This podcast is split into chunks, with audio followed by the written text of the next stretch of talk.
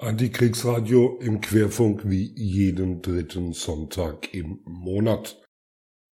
Die IMI-Analyse Nummer 6 trägt den Titel Rüstung durch Sozialabbau. Der Haushalt 2024 ist übel, aber das richtig dicke Ende droht erst noch. Die Analyse beginnt mit den Worten Seit vielen Jahren singen rüstungs- und militärnahe Akteure vom selben Blatt.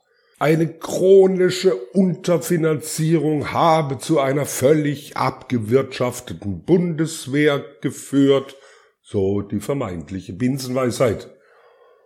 Natürlich ist diese äußerst fragwürdige Behauptung vor allem deshalb so fragwürdig, weil hierüber schon lange steigende Militärausgaben begründet werden, die der letzten Jahre und Jahrzehnte. Auch im Bundeshaushalt 2024 müssen fast alle Etats schmerzhafte Kürzungen hinnehmen, während der Militärhaushalt erneut Zuwächse verzeichnen konnte. Mit dieser Aufrüstung steht ein gigantisches Umverteilungsprojekt einher, wie der emeritierte Politikprofessor Christoph Butterbegge kritisiert. Hochrüstung macht generell die Reichen reicher und die Armen zahlreicher. Weil dem Wohlfahrtsstaat fehlt, was ein Rüstungsetat an Mehrkosten verschlingt, folgt der militärpolitischen Zeitenwende nun fast zwangsläufig auch eine sozialpolitische Zeitenwende. Zu befürchten ist daher auf längere Sicht eine fortdauernde Senkung des Lebensstandards der Bevölkerungsmehrheit, die zuletzt Reallohnverluste hinnehmen musste und durch steigende Mieten, Energiepreisexplosion und Inflation stark belastet wurde. Soweit das Zitat des emeritierten Politikprofessors Christoph Butterwecke. Die IMI schreibt weiter, und tatsächlich steht zu befürchten, dass bislang lediglich die Spitze des Eisbergs sichtbar wurde und das richtig dicke Ende erst noch bevorsteht. Mit einigem Stolz verkündete die Bundesregierung in diesem Jahr, würden erstmals Militärausgaben oberhalb von zwei Prozent des Bruttoinlandsproduktes erreicht, was allerdings nur durch die Entnahme hoher Beträge aus dem Sondervermögen der Bundeswehr gelingt. Gleichzeitig haben die Ampelparteien wie auch die Union erklärt die Ausgaben auch nach dem Ende des Sondervermögens, was voraussichtlich 2027 sein wird, also auch danach mindestens auf diesem Niveau belassen zu wollen. Um dies zu erreichen, müsste spätestens dann aber nach der aktuellen Finanzplanung der Bundesregierung eine gigantische Deckungslücke von 25 bis 35 Milliarden Euro geschlossen werden, wofür massive haushaltsinterne Umschichtungen, drastische soziale Einschnitte nahezu unausweichlich wären. Schon häufig wurde darauf hingewiesen, dass die nicht enden wollende Literlei der kaputtgesparten Bundeswehr jeder Grundlage entbehrt zum Beispiel war das so im Juni 23 und auch in den Jahren zuvor immer wieder Thema bei Publikationen der Informationsstelle Militarisierung. Tatsächlich stieg der Militärhaushalt von 32,5 Milliarden Euro im Jahr 2014 bis unmittelbar vor der Zeitenwende auf 50,4 Milliarden Euro, selbst inflationsbereinigt um 40 Prozent.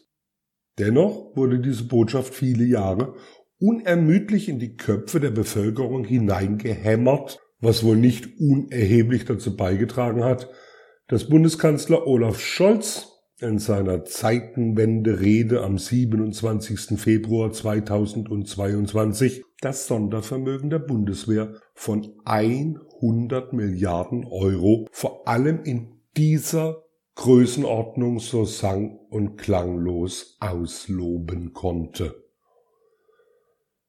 Damit das Sondervermögen nicht mit der sogenannten Schuldenbremse kollidierte, war eine Grundgesetzänderung erforderlich, für die die Union mit ins Boot geholt werden musste und wurde. Ergänzt wurde dann im Artikel 87a des Grundgesetzes ein neuer Absatz, der folgendermaßen lautet Zur Stärkung der Bündnis- und Verteidigungsfähigkeit kann der Bund ein Sondervermögen mit eigener Kreditermächtigung in Höhe von einmalig bis zu 100 Milliarden Euro erreichen. Auf die Kreditermächtigung sind Artikel 109 Absatz 3 und Artikel 115 Absatz 2 Schuldenbremse nicht anzuwenden. Das Nähere regelt ein Bundesgesetz. Soweit der Auszug aus der Grundgesetzänderung. Weiter geht der Beitrag mit.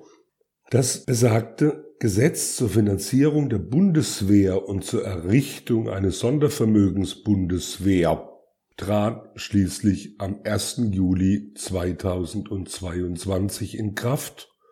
Ihm wurde ein zumindest in Ansätzen bereits lange vor dem russischen Angriff ausgearbeiteter Wirtschaftsplan angehängt, der allerdings nur grob Auskunft darüber gibt, welche Projekte aus dem Sondervermögen bezahlt werden sollen und seither in jeweils aktualisierter Form im jährlichen Haushalt zu finden ist. Und jetzt kommen wir so langsam zu diesem Jahr, zum Haushalt 2024. Die Informationsstelle Militarisierung schreibt weiter. Im Jahr 2023 pirschte sich die Bundesregierung mit Militärausgaben von rund 1,6 Prozent des Bruttoinlandsproduktes allmählich an die 2 Prozent Zielmarke heran. Dabei belief sich das offizielle Militärbudget zwar nur auf 50,1 Milliarden Euro, es sollten nun aber auch erstmals relevante Gelder im Umfang von 8,4 Milliarden Euro aus dem Sondervermögen hinzukommen. Real entnommen worden waren schlussendlich 5,81 Milliarden Euro. Außerdem müssen noch weitere nicht im Verteidigungshaushalt verortete militärrelevante Beträge nach NATO-Kriterien addiert werden. Die Bundesregierung schätzt diese zusätzlichen Ausgaben im Jahr 2023 auf 9,5, also knapp 10 Milliarden Euro, woraus sich ein Gesamtbetrag ergibt von über 65 Milliarden Euro. Das ist zwar viel, allerdings auch noch weit unter den avisierten zwei Prozent des Bruttoinlandsproduktes. Diese Hürde soll aber nun in diesem Jahr, im Jahr 2024 genommen werden. Für den offiziellen Militärhaushalt 2024 ist nun eine Summe von fast 52 Milliarden vorgesehen, also knapp 2 Milliarden Euro mehr als im Vorjahr. Dazu sollen kommen voraussichtlich fast 20 Milliarden Euro aus dem Sondervermögen sowie 14,5 Milliarden Euro nach NATO-Kriterien aus anderen Haushalten hinzukommen. Eventuell sogar nochmal 4 Milliarden mehr. 4 Milliarden, die bereits im Gespräch sind für die militärische Unterstützung der Ukraine. Auf jeden Fall ergibt das in etwa 86 Milliarden Euro und damit grob zwei Prozent des Bruttoinlandsproduktes. Weil aber gleichzeitig eisern wieder an der sogenannten Schuldenbremse festgehalten werden soll, mussten schon im ersten Regierungsentwurf im Sommer letzten Jahres 16 Milliarden Euro eingespart werden. Als Folge wurde bei nahezu allen Ressorts kräftig der Rotstift angesetzt. Ich zitiere Der Kürzungshaushalt der Ampel ist eine soziale Katastrophe und sollte eine Steilvorlage für alle Gegner der Sparpolitik sein. Bundesfreiwilligendienste minus 26 Prozent. Wohngeld minus 16 Prozent. Freie Jugendhilfe minus 19 Prozent. Psychosoziale Zentren minus 60 Prozent. Migrationsberatung für erwachsene Zuwanderer minus 30 Prozent. Asylverfahrensberatung sowie besondere Rechtsberatung für queere oder sonstig verwundbare Geflüchtete minus 50 Prozent. Diese Liste ließe sich erschreckend lange fortsetzen. Diese Liste war zusammengestellt worden in der Zeitschrift Jacobin unter dem Titel Sparoffensive ohne Gegenspieler nachdem das Bundesverfassungsgericht der Regierung in seinem Urteil im November 2023 darüber hinaus auch noch die Rechtswidrigkeit ihres Haushaltsentwurfs attestierte, musste noch einmal weiter gekürzt werden. Denn dadurch war es nicht mehr möglich, ungenutzte Kredite aus der Corona-Pandemie für den Klima- und Transportformationsfonds zu verwenden. Schlussendlich entstand hierdurch im Haushalt eine weitere Deckungslücke von zusätzlichen 17 Milliarden Euro, die über teils deutliche Abgabenerhöhungen eine repressivere Handhabung des sogenannten Bürgergeldes, aber auch über weitere Kürzungen gestopft wurden. Angesichts der hier im Raum stehenden Beträge sollte außerdem dringend auf zwei sprachliche Nebelkerzen hingewiesen werden.